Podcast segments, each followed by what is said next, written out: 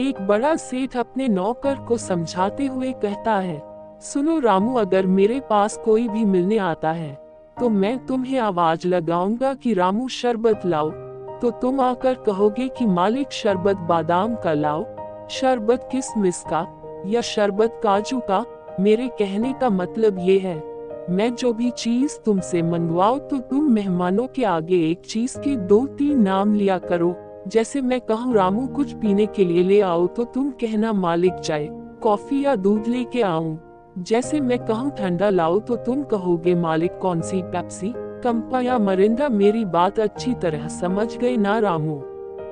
रामू बोला, समझ गया, मालिक। एक बार सेठ के पास पाँच, छह बड़े सेठ व्यापार के सिलसिले में आते हैं और अपने व्यापार के बारे में बातें कर रहे थे तो उन सेठों ने कहा कि सेठ जी, आपके पिताजी के सामने भी बातें हो जाए तो और भी अच्छा होता। सेठ ने कहा, ठीक है, मैं अभी पिताजी को बुला देता हूँ। सेठ ने रामू को आवाज़ लगाए रामू रामू दौड़कर आया और कहा, जी मालिक। मालिक बोले, जरा मेरे पिताजी को बुला लाओ।